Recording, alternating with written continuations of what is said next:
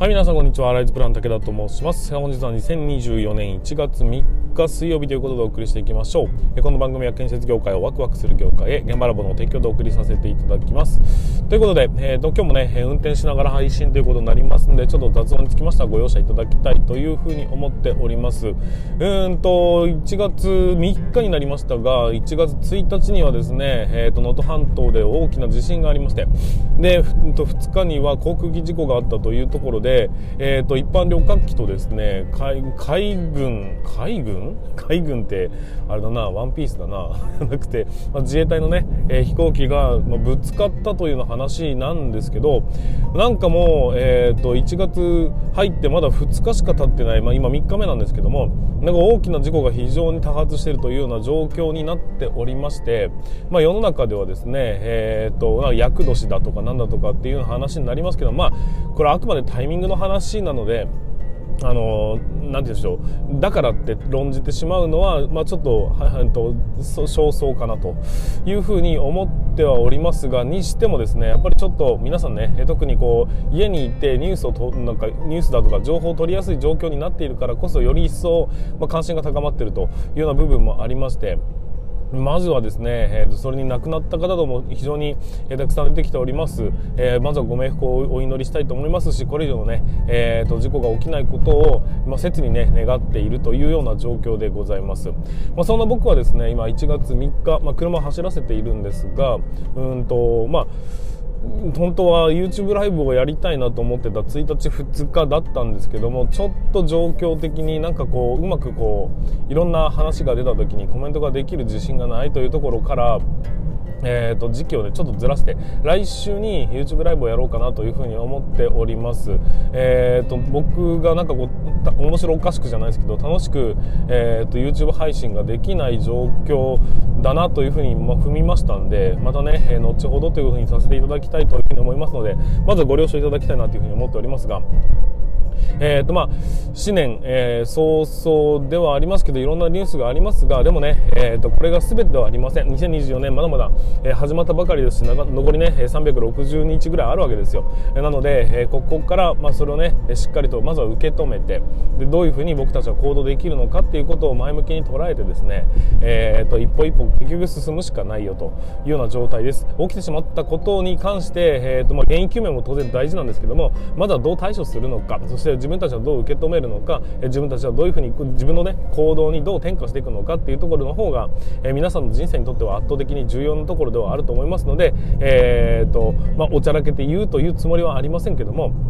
しっかりと、前を向いて、え今年もね進んでいっていただければなというふうに思っております、まあ、当然ですが悪いニュースだけではなくて、まあ、そっちの方にね目を向けがちなんですけどもいいニュースもたくさん届いてきておりますんで、えそちらの方も含めて、えーと、総合的に判断してだからダメだではなくてだから自分はどうするのかっていうところの方に、えーと、目を向けてね前に進んでいこうというふうに思いますので、えー、ぜひ前向きに進んでいきたい生きていきましょうということで本日もスタートしていきましょう。それでは準備の方はよろしいでしょうか。それでは今日も立ち入り禁止の向こう側へ行ってみましょう。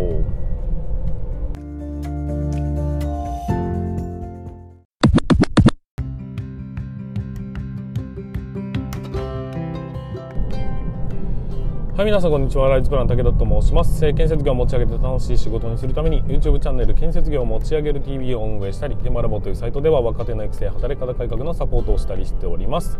ということで本日もスタートしていきますが、今日のお話は何かと言いますと、えー、建設業界は一度崩壊した方がいいっていう、そんなお話をさせていただきたいというふうに思います。えっ、ー、と、ちょっとテーマが、えーと、微妙だなっていうふうに思いながら今運営してるんですけども、えーと崩壊した方がいい Bye. っていう論調って結構なんか最近よく見るよねっていうまあ何て言うのかな極論の部分になるんですけどもまあ人手不足だよね。それを、えーと、元を正していくと何が起き起きてるのかっていうと、まあ、古い体質だったりあとはまあ職人業界でいくとまだねパワハラまがいのものもたくさんありますよねっていうところだったりあとはこう、えーと、人手が足りていないと言っているのにこう残業で何とかしようとするこの体質だとかそういうようなところを含めて考えていくともうねね今更なんていうの新たに作り直した方が早いんじゃないの？みたいな。一回その、まあ、既得権益がね多すぎ大きすぎて結果として一回もう本当に回らないぐらい職人さんが足りなくなったりするしない限りもう気づかないんじゃないのみたいなそういうような感覚になっていき、まあ、いろんなコメントがね、えーと、各所で上がってきてるっていう僕の、えーと、YouTube チャンネルでも結構ですねそういう類の、えー、コメントってたくさんあるんですよ。えーと、職人さんが足りてないよね、えー、と技術屋が足りていないよね残業が多いよねいろんなね、えー、と負の状況が、まあ、マイナスイメージを作ってるので一回全部崩壊してしまうというふうに思っている人も、まあ、中にはいるねっていうふうに思ってたりはします。で、これに関して100%ですね、いや、そんなことはないぞと言い切れる自信がないというところも、えー、っと、あったりするので、うん、これに関してはね、何とも言えない部分ではありますが、まあ、ただ、えー、っと、そういう、なんていうのかな、えー、端的な結論を出せるような、まあ、ことではないんだよっていうことをちょっとね、分かっていただきたいという意味で、今回お話をさせていただきたいと思います。で何って今、えー、とちょうどですね1月1日2024年の1月1日にですねえー、と能登半島沖の地震が起きましたというところで、まあ、他にもねたくさん、えー、と地震が起きたりだとか災害が起きたりだとかっていうことって、まあねえー、たくさん起きております。いわゆる天災になるのでえーと、僕らの力ではどうしようもない部分はあるし行ってこういうふうなことが起きてしまうんだということは、まあ、受け止めざるを得ないそういう土地にね生きてる僕たちに関しましては、えー、受け止めなければいけない部分ではあるんです。ただえーと、分かっていただきたいのは以前ですね、えーと、ここでコラボをさせるコラボっていうか、まあ、来ていただいてお話をさしていただいた、えーと、M さんという、まあ、現場ラボアカデミーの、ね、受講生の方がいらっしゃったんですが、えその M さんの話も含めて考えていくと例えば今、えー、と地震が起きましたと。で今、えー、と建物がたくさん崩壊したりだとか、えー、と地盤がね、えー、と浮き沈みしたりして、えー、と道路が崩壊し崩壊してますよねとか、えー、と津波が起きていろんなところがこう流されてしまいましたよねっていうふうに、まあ、そういういうね最悪の状態になっているその時えーと、まず動き出す業界はどうなのかっていうと結局はですね、えーとまあ、自衛隊もそうなんですがその後ろで、まあ、なかなか表立って見えてはこないんですけどもまず動くのって土木の、えーと方たちなんですよ。で土木の業界の人たちが、えーと、まずはねインフラを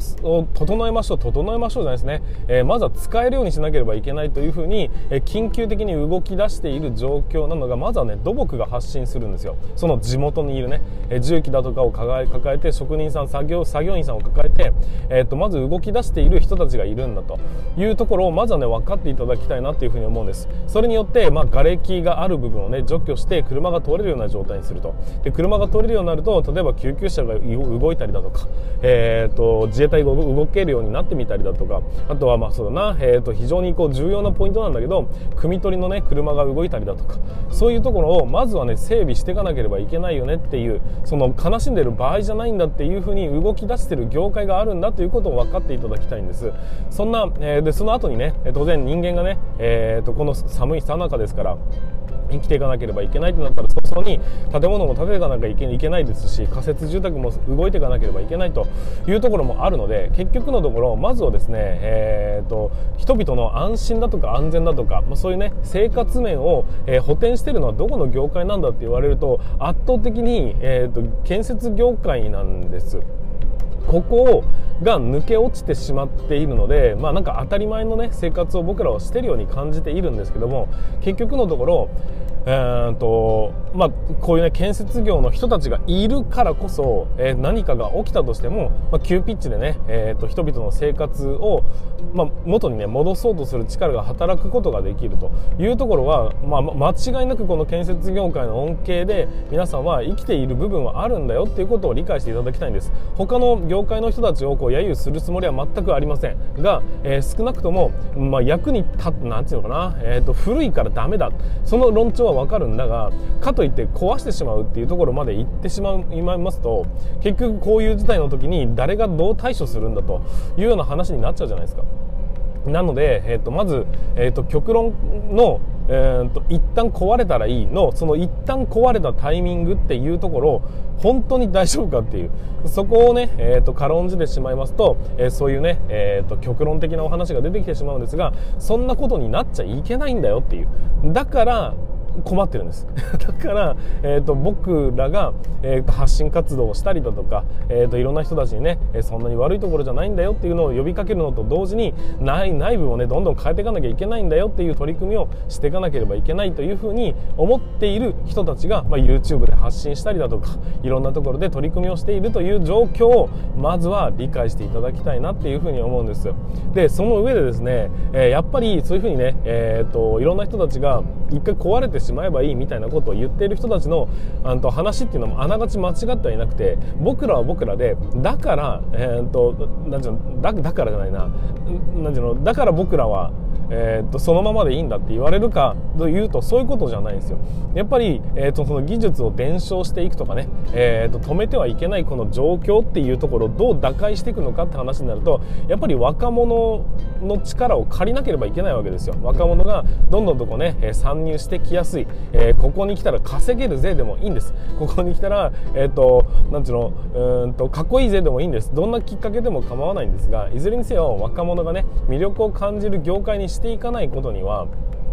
若者が入ってこないじゃないですかそうするといつかどこかで、えーと、望んでもいないタイミングで、えーと本当に崩壊してしまうようなことだってありえなくはないんですよね。なのでそのそういう意味で考えていくと,、えーと、このだから俺らは必要とされてるだろっていうところにあぐらをかくんじゃなくてやっぱり僕らは僕らで、えー、内部からね変えていかなければいけない今まで通りじゃいけないんだという気持ちも持たなければいけないというその抑止力で考えていくとそういうふうにね、えーと、断じるというか、しっかりとこうもう一回崩壊してしまえばいいんだというその意見もやっぱり真摯に捉えなければいけない部分ってあるよねっていうそこも、えー、分かっていただきたいなというふうに思うんです、えー、っと何度もね僕の配信では出てきてるんですけども、えー、ゆゆうたというね、えー、そういう YouTuber がおりまして建設業界の悪いところ悪いところどんどんどんどん前に出していくっていう人たちもいるわけですよ。でそういう人たちまあ影響力があるんで、えー、となかなか僕らにとっては敵に見えがちなんですけどもただ言ってることは一緒で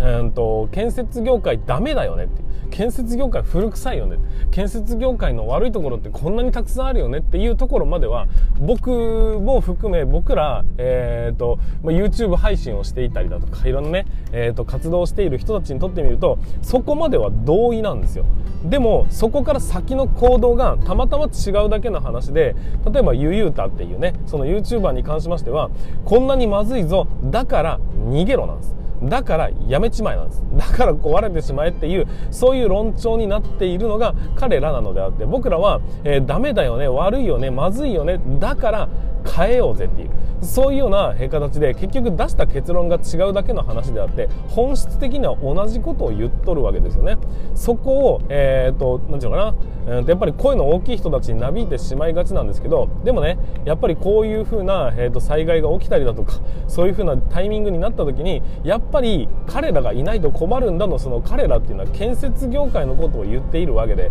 なくなるとまずいわけですよ。でなくなるとまずいよね。また話が戻りますがなくなるとまずいよね。じゃあ続けていくためにはどうしたらいいの？やっぱり若者を取り続けていかなければいけないですし魅力そのためには魅力ある業界にしなければいけないし魅力ある業界にするためにやっぱ内部のね構造を昔ながらの部分でいいところもあるかもしれないがダメなところもあるんであればそこはちゃんとね批判されるがままに反発するとか無視するんじゃなくて真摯に受け止めて変えるべきところはちゃんと変えていかなければいけないよねっていうふうにきっちりと捉えていくこともやっぱり大事なんだよっていうことを分かっていただきたいんです。えー、と偉いとかね、えー、と偉くないとかそういうことじゃないですけどやっぱりこう既得権とかね、えー、ともうすでにね出来上がっちゃった業界だからっていうふうに、えー、とそこにあぐらをかく人はやっぱりいるんです。一定数いるんですがそういうふうな人たちがいるのって別に建設業界に限った話じゃないわけないないわけですね。政治の世界だってそうだし医療業界だってそんなもん存在するわけですよ。いろんな業界に必ず存在するその構図が